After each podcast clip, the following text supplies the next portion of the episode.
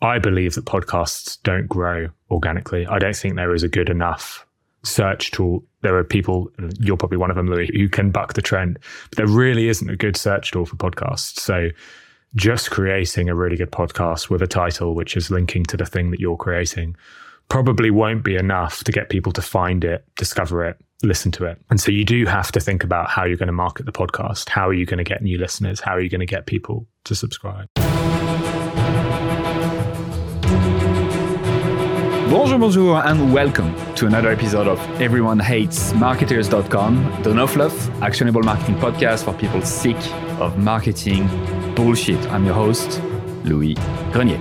In today's episode, you will learn how to juggle a full time job with a successful side project or multiple side projects. My guest today is my brother from a British mother. He's a product marketing expert working at Buffer right now, but he used to work for Hotjar. He's a consumer psychology fanatic. He's a podcaster as well with his Nudge podcast, which is simple evidence based tips to help you kick bad habits, get a raise, and grow a business. Fantastic podcast. I recommend it to everyone listening. Nudge podcast. I've been in touch with my guest for a while. I've always admired how he manages to juggle the demanding full time job that he has with his very successful quote unquote side hustle.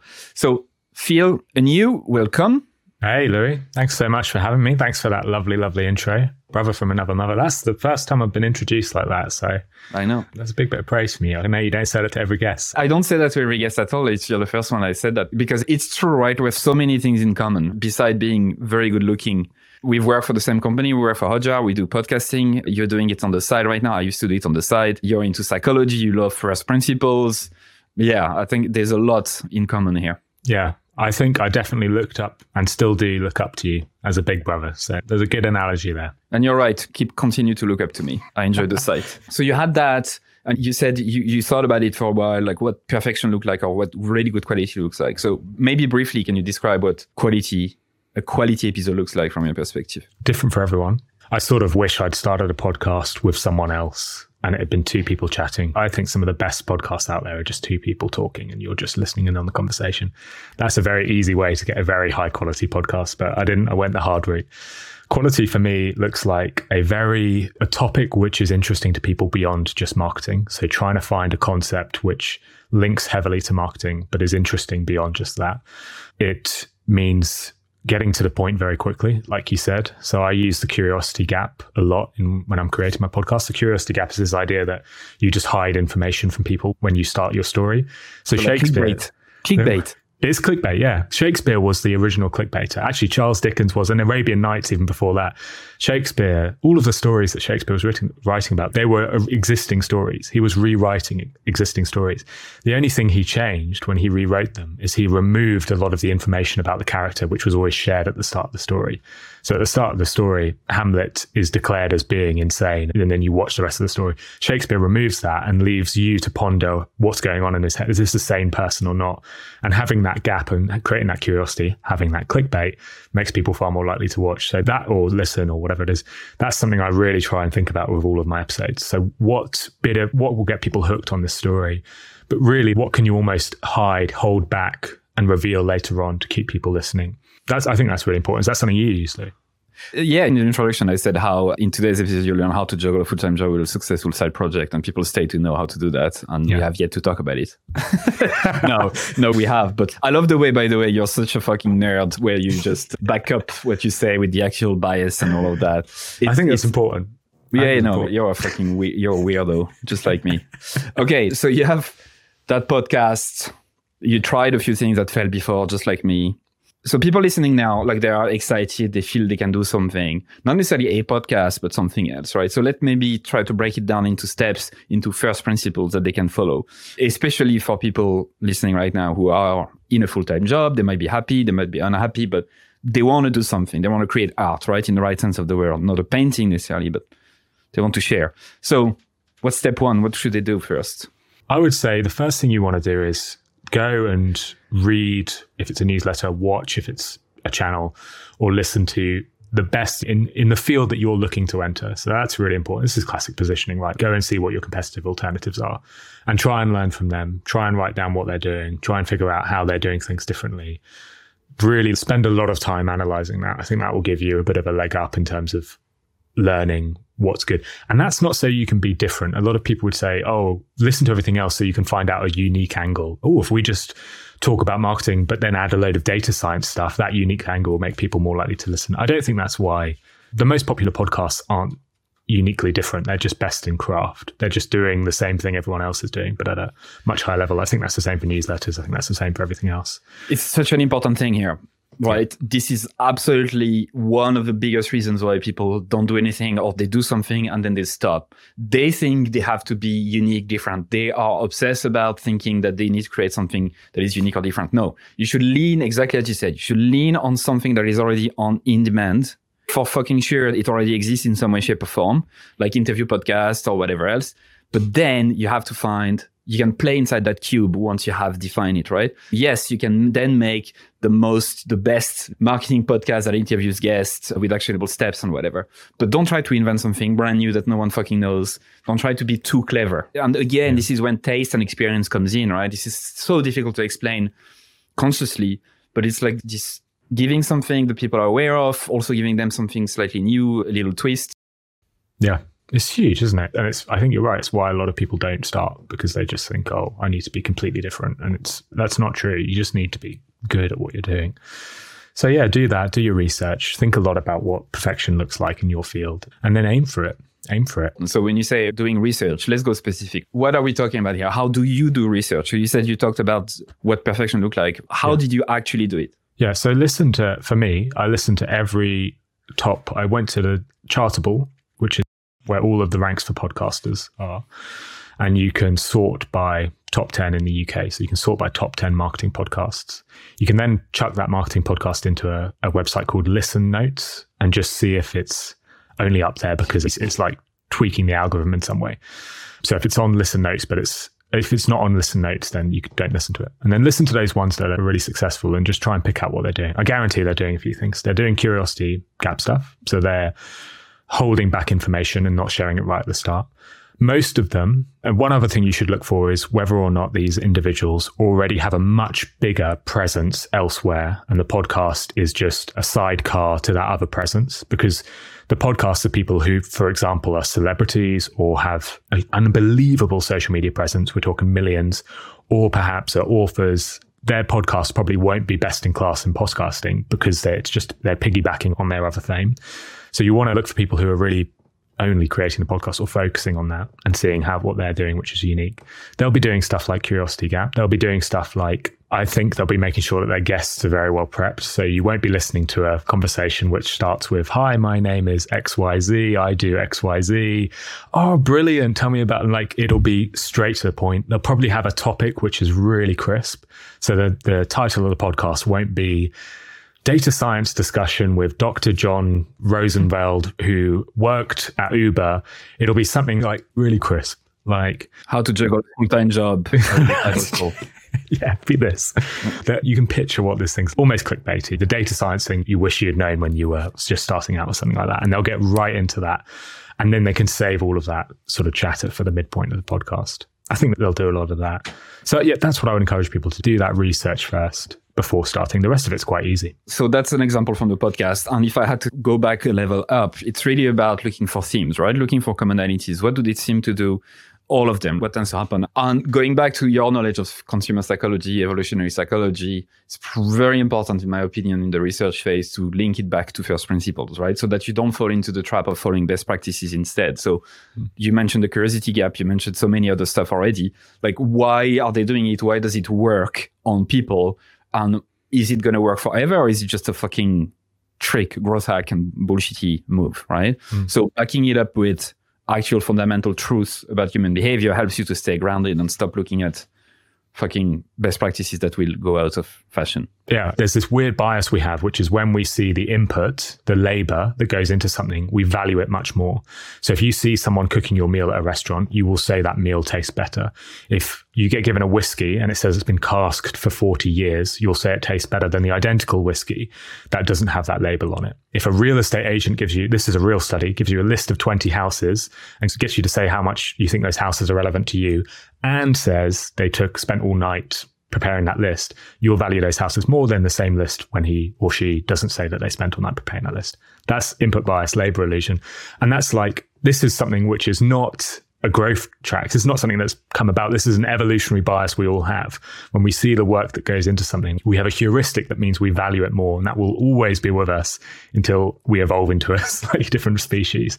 So, in your podcast, as an example, people will be listening to it with that in mind. They'll be thinking, how much time has this person put into creating this thing? There's a few things you can do right at the start of your podcast just to trigger that. One thing is you can say, I have spent 50 hours researching this topic here's everything I found. That's a brilliant way just to trigger. It's exactly how Steve Jobs started almost all of his keynotes. If you listen back to the keynotes on iPad, iPhone, he starts by saying, We've spent three years working on this thing and we're so happy to introduce it. These speeches are absolutely written down to a T, and he's putting that in there because he knows it triggers the labor illusion.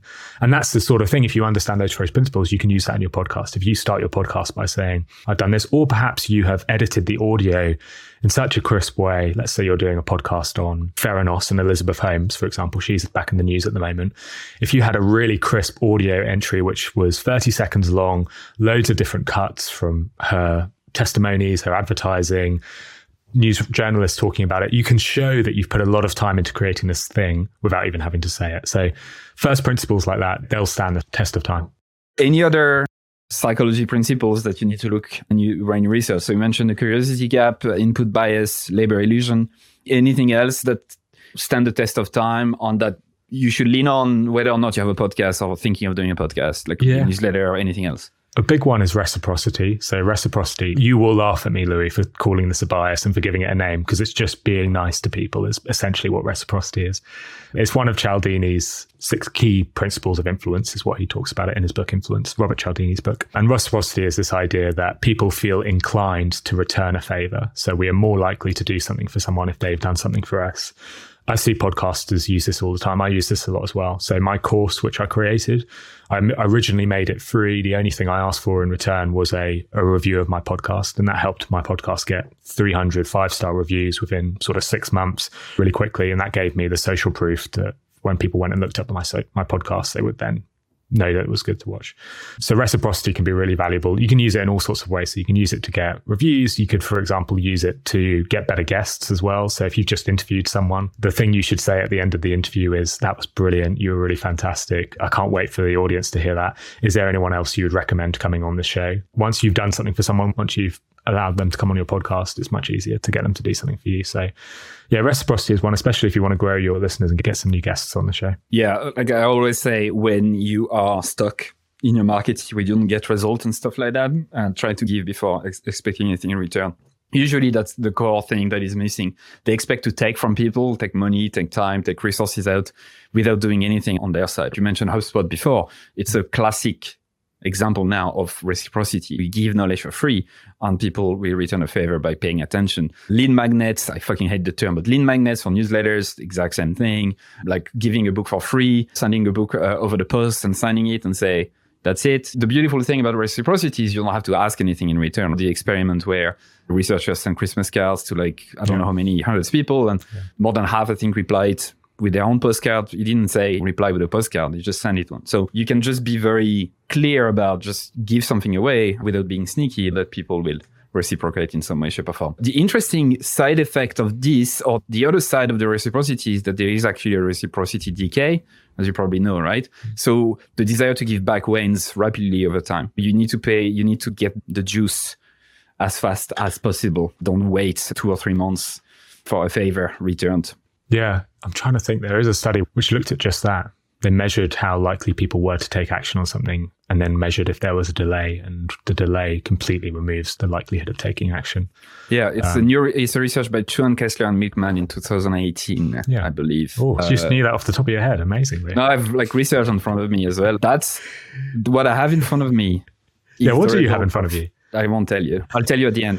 What I have in front of me is the result of literally thousands of hours of research of me going through the podcast episodes that I did, yeah. books, my own thought, my own notes, swipe files and everything. And it's structured in a way where like when I interview someone now, I can just go to it, really quickly find information I'm looking for.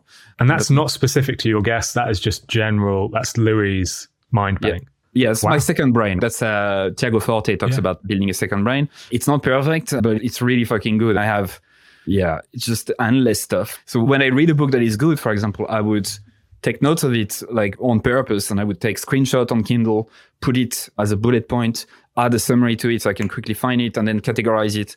But I can also create mirrors of that same thing, meaning it can sit in different places at the same time. And if I modify one, it modify everywhere. So that's very helpful for my daily emails, for example. But yeah, going back to the labor illusion, that's not a fucking illusion. Labor came into that. And trust me, the reason why I'm able to back it up with research fast is because it just took me so fucking long. So it goes back to what you're saying earlier about Yeah. doing your research and stuff. Okay. Do they have other prisons? Don't be, don't look at newsletters or podcasters and in isolation, look at whatever else they have got going on, leverage the curiosity gap, input bias, labor illusion, reciprocity. Once you have that, what do you do? So let's talk about podcast marketing because I think it's something which is really important.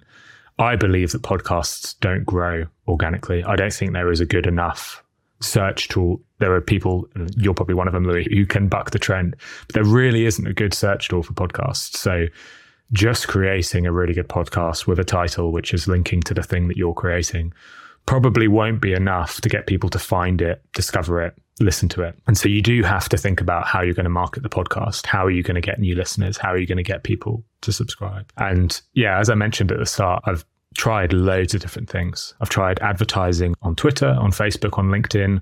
Very, very difficult to get listeners to come from there. I spent like over two grand on TikTok. I did a whole episode on this where I got 3,000 no, 11,000 followers on TikTok, over a million views. All of the TikToks were clips from the episode. At the end, it said, click my link in bio. I had a link in my bio on my TikTok, which linked to my podcast. I could track every single click and how many people listened using chartable smart links. And I saw from the million views, from thousands spent, 11,000 followers, I had, I think, 50 people actually go and listen to an episode of my podcast. Absolutely none.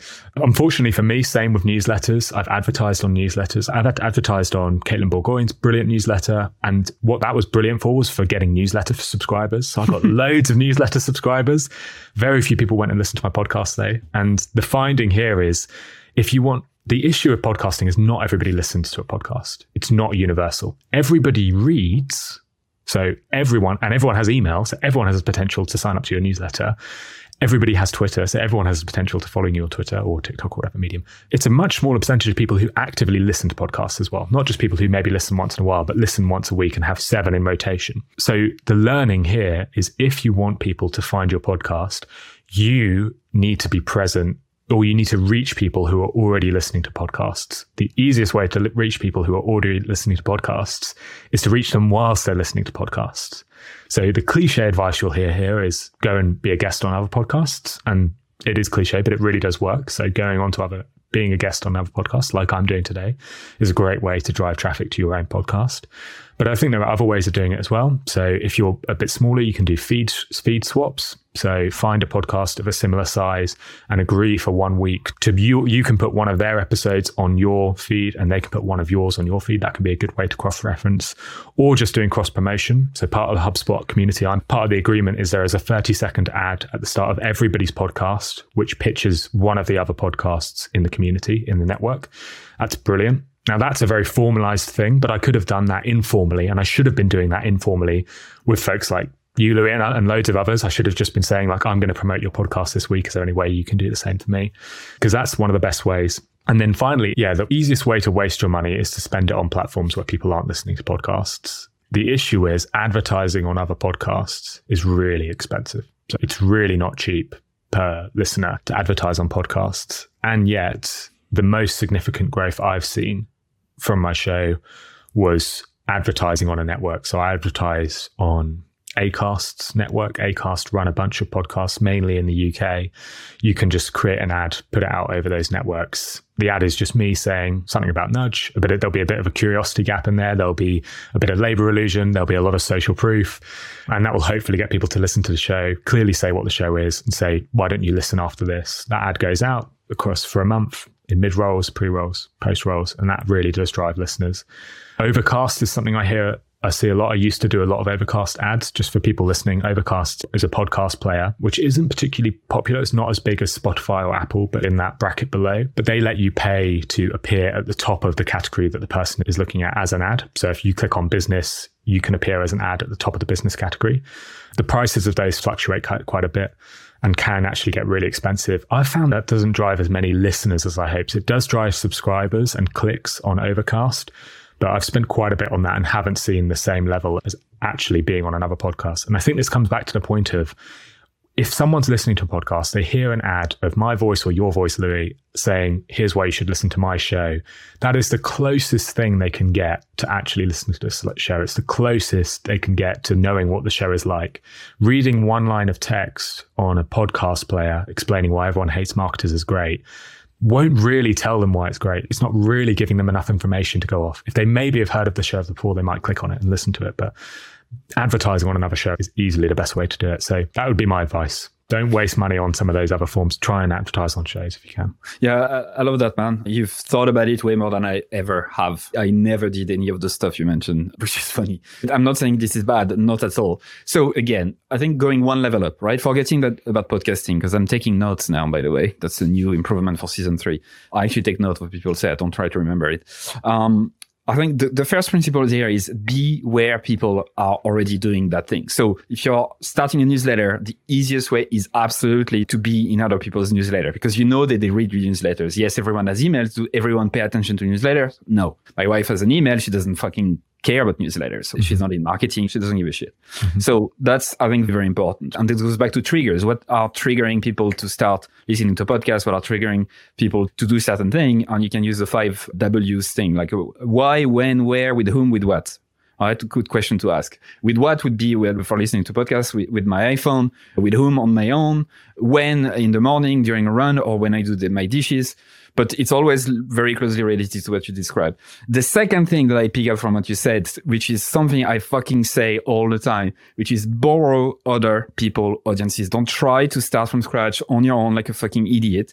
Do it by leaning on other people's audiences, creators audiences, brand audiences, having guests on a podcast works really well because they can share that with their network, but it works for any type of side project. So lean on things that already exist. Don't try to reinvent the fucking wheel and definitely borrow other people audiences and build partnerships. Like, as you said, for the podcast feed swapping and stuff like that. Don't try to do things in isolation. That's something I used to do. I used to mm. try to isolate myself a bit. Definitely just be fucking kind with each other and build a network like that.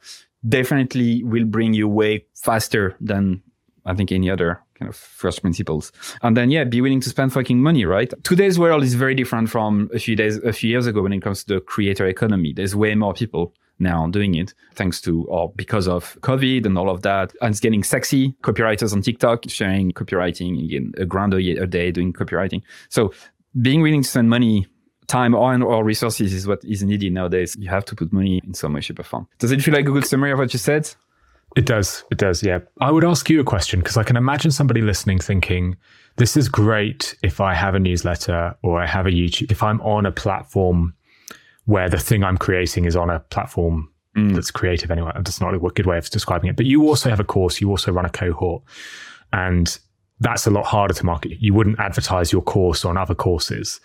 So, what advice would you give for people who perhaps uh, don't have a presence on one of these channels that need to advertise their thing, where would you suggest they go if you're a course creator, for example? Leaning on other people's audiences works. So, for example, in cohort based courses, you can go and create a course on Maven which uh, enables you to create a cohort based course and lean on their audience. So instead of trying to do it from scratch with no email list, just fucking bite the bullet and do it in someone else's, making sure that you still have the rights to use that course and the content, which is the case for Maven. That's a quick example, right? So you can always find ways. There's companies, brands, creators need one thing consistently now, which is good fucking content. So if you're able to create good fucking content, partner up. Create that course that you and only you can do, and then partner up. If you are playing the long game, which is more like a full-time job and you have time, then absolutely try to create something that you can leverage later. And the cliche is still very, very fucking true an email list, in my opinion, is the thing. However way you get the emails, you have to. This is such a this is the blood. Like this is the fucking my business. If you remove my podcast you can remove my LinkedIn. You can remove everything else. Don't remove my email list because I know I can sell with my email list and I won't go broke with an email list. With a podcast, you can do ads and stuff. And hey, blah, blah, blah. it's very difficult to track. It's not as direct and quick. Yeah, email list. Does it answer your question Good advice. Yeah, it does. Thank you. Are you interviewing me now? You sociopath. Yeah, it's flipped. Okay. It's my podcast.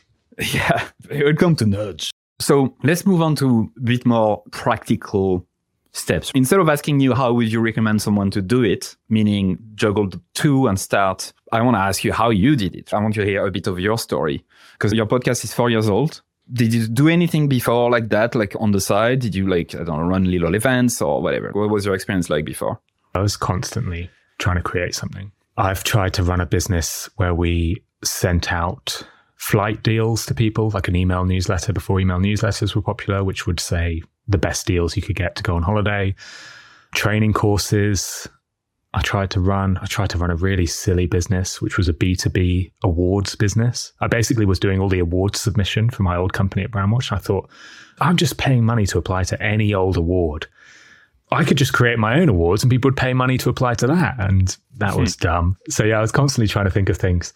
The podcast was an interesting one. I actually was me and some other colleagues at my old company, Brandwatch, we wanted to create something called the digital MBA, which is not a new concept anymore, but back then was fairly new, where we wanted to get the same experience you would get from running an MBA, but online. Again, sounds very common now, but I think it was a bit newer back in 2018 or whatever we were thinking about it.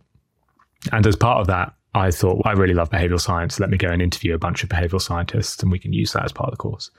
So I did all these interviews and then as usual with these side projects, just dwindled into nothing. We never did anything. And then I went, I took a sabbatical from work in 2019. So me and my partner, we flew to New Zealand, lived in New Zealand for three months. I was a bart, oh, I was like a waiter at a restaurant, just doing that. And then we went to South America, traveled across there for four months. And whilst I was waiting in New Zealand, I just kept thinking about these recordings that I had and thought, oh, I'd really love to create that into a podcast. I'd really love to to do something with my time. I've got a lot of free time. There's really something special in giving yourself time just in general. It's just giving yourself time that isn't necessarily a holiday, but giving yourself time to think through what you're doing and to have the capacity to action on something you want to do. If I hadn't been traveling, there's no way I would have created the podcast. I wouldn't have had the time to do it and the energy to invest into it. So I had these four recordings and I thought, well, I can create eight episodes out of that at least because I can, they're hour long recordings and my style of my podcast is basically a narrative discussion where the guest speaks and then I record a script that goes over the top, a bit more of a sort of MP- NPR style. So I did those episodes, published them whilst I was away, got back. Very few people were listening. I just set myself the goal of getting 1,000 listeners to an episode, which I definitely hadn't hit by the time I got back. But I realized that I really enjoyed the process of creating the podcasts, really enjoyed researching them, and just continued to do it. And it grew slowly and slowly from there. I learned a lot of lessons about growth, but my growth was very stagnant for pretty much two, three years. Very little happened. Yeah, that sounds familiar. And you just kept at it, right? What made you keep going? So I did a two week podcast cadence, which made it very easy. So publishing one podcast, 20 minute podcast every two weeks is easy. I love behavioral science. I love psychology.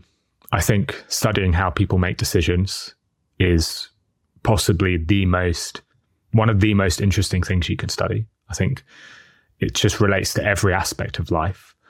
So I really loved reading all of the authors and having an excuse to interview them and talk to. I know it's cliche. Every podcaster says, "Oh, I started a podcast so I could talk to experts." There is that. There's a little bit of that element. I think also I'm just I really enjoyed creating. I loved working on something and being able to look back at some at a 30 minute piece of audio, which was a creation of X amount of hours of work. Having something an output which is so clearly defined is very rewarding and something that you don't get in a typical marketing job. At least I don't think so. I just liked it.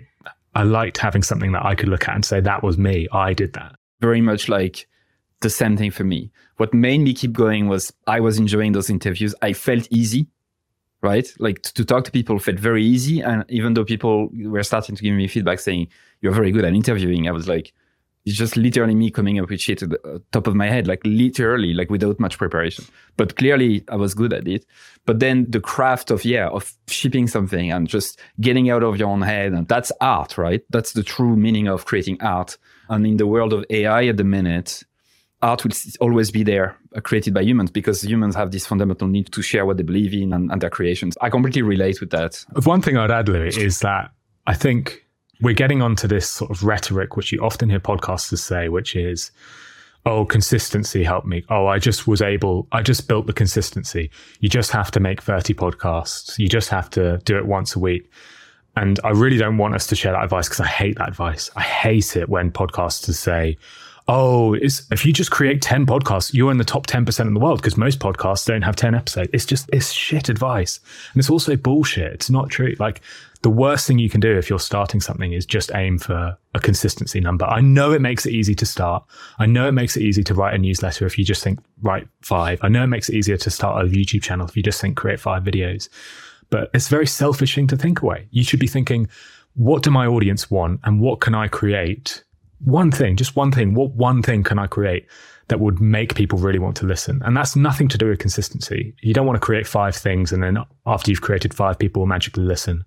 Spend all of that effort creating one thing, one YouTube video, one TikTok, one podcast that people would actually want to listen to and share. And I think this rhetoric in marketing at the moment that consistency trumps quality is really bad. And I would urge people to look at YouTubers. I think YouTubers, because of the algorithm and because of the way YouTube is set up, they successful YouTubers know that consistency isn't good enough. If you want to be big, you need to create one very high quality video and go from there. I, I think the same for podcasts. It's way too easy to create five podcasts. It's really difficult to create one podcast, which is top class, A class. So that's interesting because I disagree with you, right? Yeah. used to agree, right? I really used to agree, like quality trumps quantity and stuff like that. Mm-hmm. But I think that works if you have experience, taste, if you have developed those skills over time, right? Which is your mm-hmm. case, which is my case. I didn't get a start a podcast without any experience in marketing. I had already created a marketing agency that failed. I had already worked for a startup. I had been a lecturer.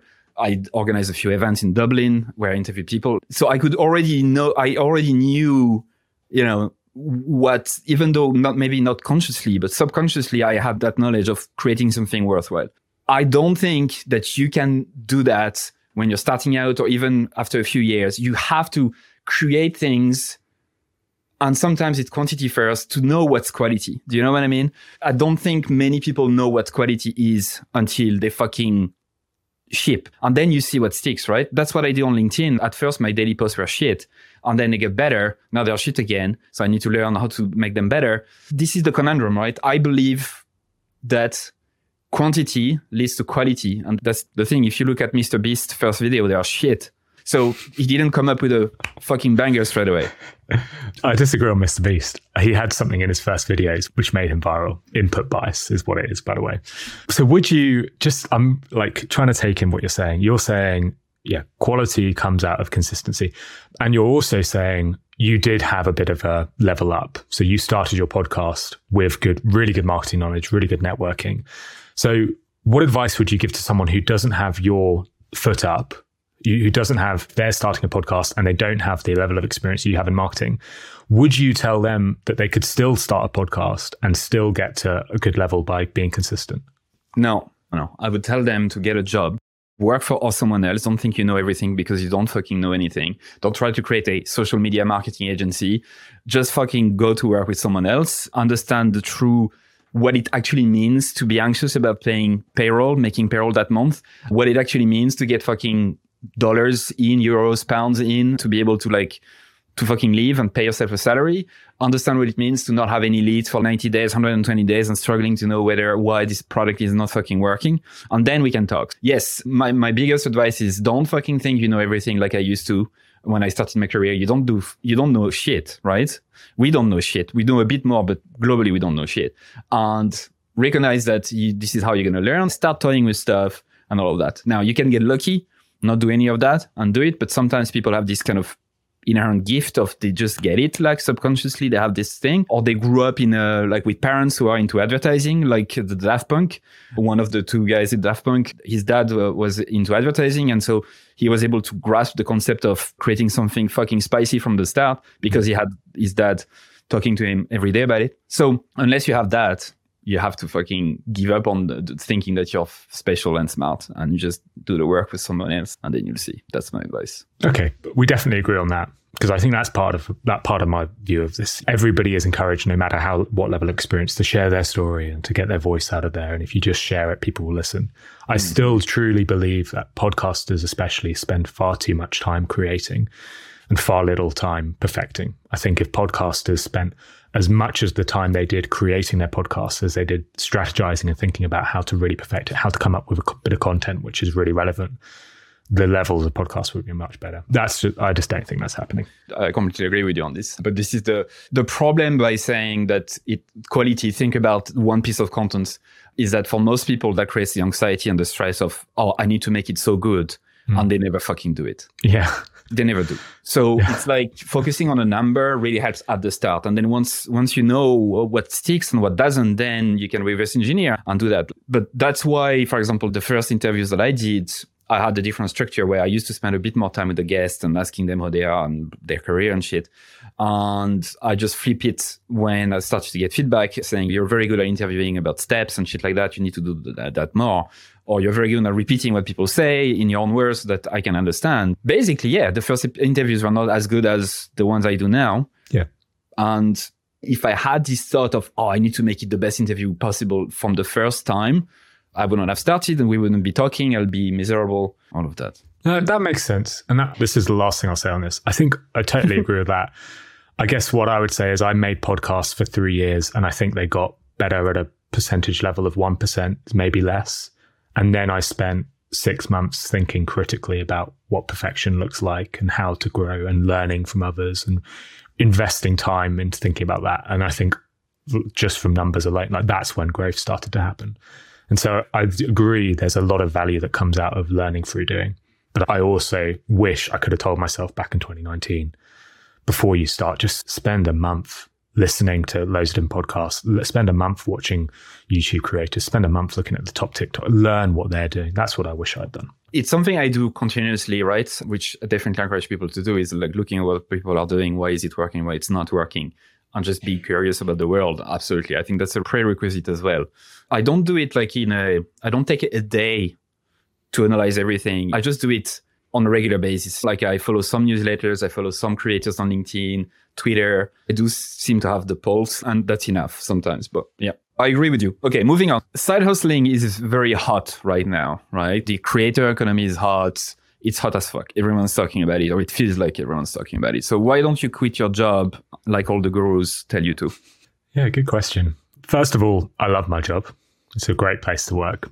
It's a fantastic company, and it's a company that's very supportive of side hustles. Yeah, there is a lot of a push to quit everything and go full time on a side hustle. There's a good analogy that if you're doing a side hustle, maybe you're spending a fifth of your time or a sixth of your time working on something. And if you're generating a certain income and you times that by six, you can quickly try and predict what you might make. You've done it another way, Louis, which is you've pre sold. That's always, I think, a really smart way of going into a side hustle. So pre selling, figuring out what you'll make before you actually dive in. So that's something to do as well.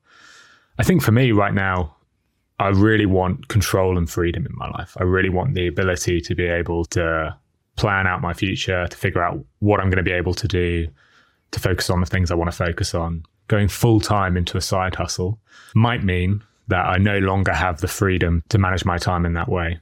I think that might be the reason. I also think there is a point at which people get to with their side hustle where you just know it's a full time thing.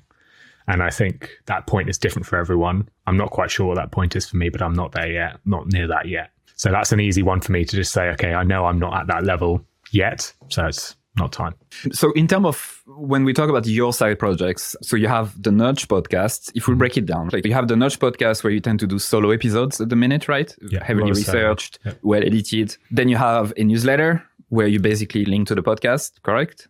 Yeah. Yep. The newsletter is very light touch, but yeah. Yeah, it's like very small emails, but it does the job. And then you have a course as well. You created a little course. Yeah. So that was about three years ago. I created a course called the Science of Marketing course, breaks down marketing into different funnels and talks through how psychology can be applied at each stage. And do you have anything else on top of that? Do you make money from all of those? Yeah, good question. My podcast is part of the HubSpot Creator Network. So, HubSpot, this is very interesting from a marketer's point of view. Those in SaaS will know HubSpot is historically famous for inbound marketing. So, they promoted and almost coined inbound marketing and built their strategy around creating content on their website, usually via their blog, that was well invested, well created, well researched, and it made people come to HubSpot.com, read that content, and then a portion of which would convert.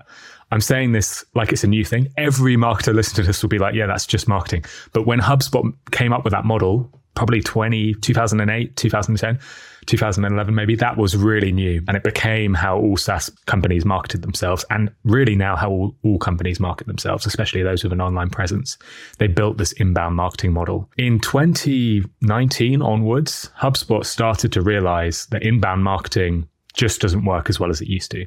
There's now too much content available online. There's also lots of very high quality content being put out by companies. Most companies have very well paid, very good content writers now. That wasn't the case 10 years ago. And HubSpot have realized that more and more people get their information from creators rather than from companies. So they built this creator network, of which I'm part of, where they have a licensing agreement with podcasts like mine. With that agreement, I agree to only play HubSpot ads. HubSpot agree to pay me. So they pay me a fee to just as they would having an advertiser on the show.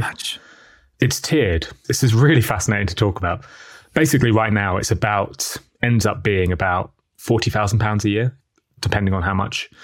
But HubSpot also pay money to market my podcast. So they pay me money to advertise my podcast. And I think it might be interesting getting into podcast advertising. I think I've spent more on podcasting advertising than any other solo creator out there because they pay me at the moment $7,500 a month to market wow. the show. Huge amount of money. And couldn't be more different from you because you grew your show without spending a penny on adverts. And I'm doing the opposite and it's not as easy as it might seem. So it's a really lucrative I think it's a really fantastic cohort to be with because they invest in growing your show. They really want your show to be the number one marketing show in the UK. In the US is the goal we've got for, for Nudge. You'll be second, but that's okay. Close enough to first, right? yeah, exactly. So yeah, there is payment coming from, and it's mainly just from HubSpot. I also charge about 250 quid for the course and get maybe five people buying that a month. So you're basically making roughly five grand a month from all of this. Yeah. Which is not too fucking shabby. It's brilliant. Yeah, it's brilliant. When we take distance from the little small bubble that we're part of, right? The creator economy, like we follow the same people. There isn't thousands of people doing what we're doing. So it's easy to just to look and think everyone is like that. Like five grand a month, so many people are just dreaming of making that amount just for a normal full-time job and struggling right now, like with like, recession looming or whatever, the anxiety, the war in Ukraine, all of that. So I think it's important to just realize that what you're doing is fantastic and it's such a big achievement already. Yeah, thanks, Louis. So many people want to do the same, right? They're going to listen to this conversation and they'll think, I want to be like Phill. How do I do it? And I don't think they realize necessarily the sacrifices that it takes. And I'm saying that very openly because I know exactly what I mean by sacrifice, meaning sacrifice of in terms of time, inviting guests in the evening time for the podcast and trying to find an hour time during the workday to get people to interview them or later after work where you're already fucking drained and you get to interview someone like Seth Godin, like I interviewed him after a day of work and you get tired the stress dealing with both. For me, it was the stress of juggling the two and caring about both and just feeling you're splitting in two. Your identity is, it was a very weird feeling for me. That this identity thing was like, I felt like I had two people that I had to manage and I had to act a certain way at Hotjar. Then I was acting a different way with the podcast. All of that, that's what I mean by sacrifice. And then the money, I didn't spend money on ads, but I spent money on a lot of shit, like the logos and transcription at the time when AI wasn't that good. So yeah, it took me fucking years, right? I didn't make any money from anything until four years. So yeah, just wanted to say that as an intro to that question. So what sacrifices did you have to make yeah. to arrive where you are? I tell you that all of that completely resonates, Louis. Yeah, for me, minimum eight hours a week spent on the podcast, and that's in addition to the job. And that really is a minimum of raw hours spent working on the thing. That's not time spent thinking about the side project, which I'm going to do. That's a whole different thing. I'm lucky with Buffer. Buffer runs a four day work week, which is they're pretty strict about. So Fridays we have off. We can spend it on time that we want to do. Buffer incentivizes. They really want people to spend that on side projects, to learn outside your job, do something else. So it couldn't be a better company for me to be at with that regard. So I spend full day Friday working on the podcast. And then, like you said, we're not recording this on a Friday. We're recording this over lunch on a Wednesday. So there will be recordings that I have to do at other times. Usually on the weekend, I'm spending a couple of hours doing it. So total hours, it's eight hours a week up to maybe 15 and more, depending on what type of week it is. But like you said, I don't think the issue is raw hours. I think that's something that a lot of people who are starting out obsess over. They think if I can just make four hours out of my work week, if I can just finish early one day or work into the night on Wednesdays or do this or that or the other, you can just put hours aside, you can get it done. It's not how it works. It's not really about the amount of hours. The real issue is the attention. So previously, if you don't have a side hustle, your full attention can be on work and then all the other shit that comes with a life. But with a side hustle, you have this competing attention where there is constantly something else competing to your attention, which is not as important for me. Like my full time job is arguably more important. It's what I spend more of my time doing. But it can compete for your attention and that can be really hard to juggle trying to find the time to think about it in the right way. Because most of the job most of the job of being a podcaster is coming up with crap to talk about, coming up with something to an episode to create, researching, reading, thinking about what to do next. That's the big anxiety element. So managing the attention is the real issue. Of course, you can have a podcast for a month and do it like on the Wednesday evening, as you mentioned, whatever. But can you do that for four fucking years? Most likely not. So you need like the discipline, the structure, the confidence. There were so many moments where I nearly quit that fucking thing. And it's just that's what it requires, right? So the brain, exactly as you said, the four hour that you might think of putting aside instead of watching Netflix is not equal to other hours necessarily at the beginning of the day because your brain just doesn't function anymore. So it's such a big thing that people don't realize when it comes to that. And just to talk about briefly what you mentioned. So you said at Buffer for the work week, they actively encourage you to do side projects. With Hotjar, this is when I had an issue for a bit, right? And uh, don't get me wrong, Hotjar was fucking fantastic to work with. I'm just so grateful for everything they've done for me, for my career, for my skills. I've learned so much being part of the like, rocket ship like Hotjar was just tremendous. I just I love the product, everything. But they really had a struggle with the side project thing, right? It was not an issue at first when I got hired, but after a while it became an issue where it felt they were not super comfortable with it. And from their perspective, I understand. They want people committed to the job and they know that in a side project takes a lot of your attention and maybe your proper hours, like where you're very productive, maybe tend to go to the side project, not to the full time job. As an employer, I understand that perspective. So you don't have to deal with that now, which I think removes some part of the anxiety that I had towards the end of it. Yeah. I experienced something similar, maybe at Hotjar. Hotjar, again, were very supportive. But there was always a question of if it's making money, it's a different question. I don't know if that's what came up with you, but that's what I remember hearing. And yeah, that actually, plenty of those. I left Hotjar because I, Buffer for me was a better fit. But that did come into my thinking as well. Of here's a company that doesn't actively has people at Buffer who create brilliant apps which make far more than I do with my podcast. People who write books, run side hustles, run podcasts. It's a real community of creators who have a side hustle. So that did come into my thinking. And yeah, the stress I really feel for people who are at companies who don't support their side hustle. And they have to hide. Yeah, you know? having to hide it is really tough. Okay, doing your research, leaning on those principles, like being where people are at, being willing to spend money, like being borrowing other people's audiences Anything else you can think of as a last step, as a last kind of insight, advice for people? I could give more cliche stuff. I do think you have to love it. I do think you have to enjoy what you're doing. I do think it makes a difference if you feel energized when you wake up and do the thing.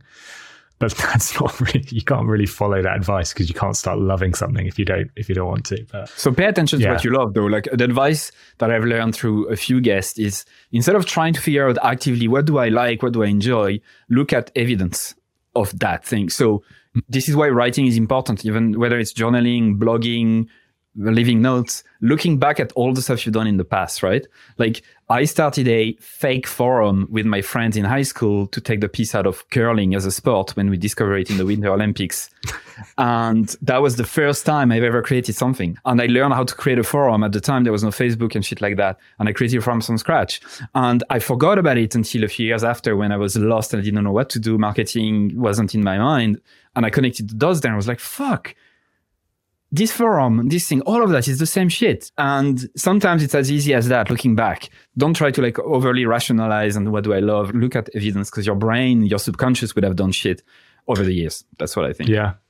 Yeah, I'll add one more point to that. That's brilliant. I want to find that forum now. Wayback Machine. Yeah, one more thing I'd add is that's the cliche thing is people will tell you do what you love, and then it's how do I know what I love? And I think there is good evidence of what brings people enjoyment, and it tends to be control and freedom over financial benefits. So there's a brilliant book by Elizabeth Dunn and Michael Norton called Happy Money, which analyzes an unbelievable number of studies on how money affects us. And there's also another good book on this book called Fortitude by Bruce Daisley. And both of those clearly make the point that the thing that brings fulfillment in life, that brings joy to the work you're doing, is not the payment that you get. It's the control and freedom and autonomy you have over creating that thing.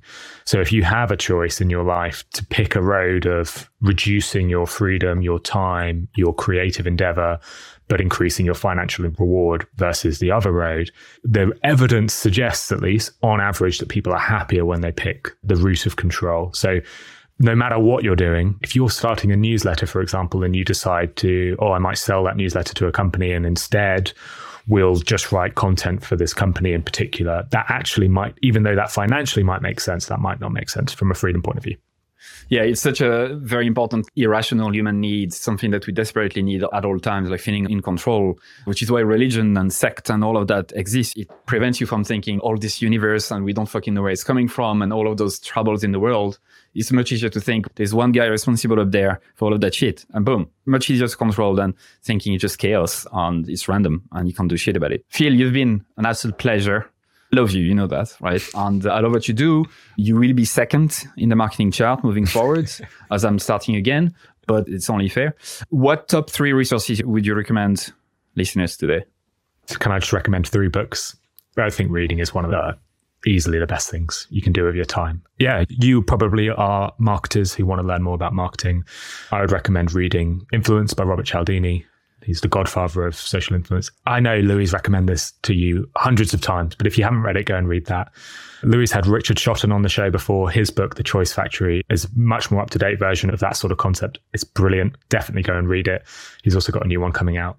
And if you want a slightly different recommendation on maybe a bit more philosophical about why you do the things you do in your life, if you want to understand why you want the things you want, why you have the desires you want, why you've taken the path you've taken. Read a book called Wanting by Luke Burgis. It explains the, it's all about mimetic desire and the principles of how we want the things we want in our life. And if you want to have your mind blown by, and look back at all the decisions you've made over your life and figure out why you made those decisions, that's a really good book to read. So those are three resources I'd recommend. Great. Brilliant. I never heard of that last book. So Phill, once again, Thanks so much. So where can people learn more from you, connect from you, connect with you, listen to your podcasts? You're on a podcast player, so search for Nudge. You'll see a big orange logo. That's my logo. So you can find me on there. And then my name is Phill Agnew, A G N E W. I'm on Twitter and LinkedIn. You can find me on there as well. Great, man. Thank you. Awesome. Thanks so much for having me.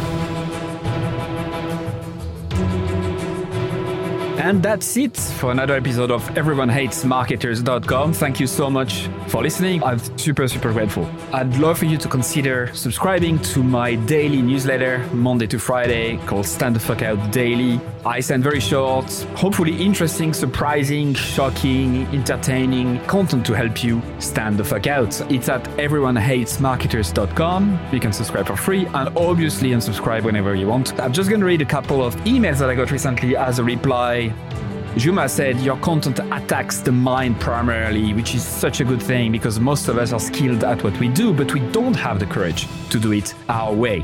Mark, who just subscribed a couple uh, days before, said, This is my first issue of your newsletter. Love it. Glad I subscribed. Brianna said, I just realized this morning that my email habit is now to one, skim through the list, two, select all unread industry email except yours, three, delete and don't think twice, four, quickly skim yours.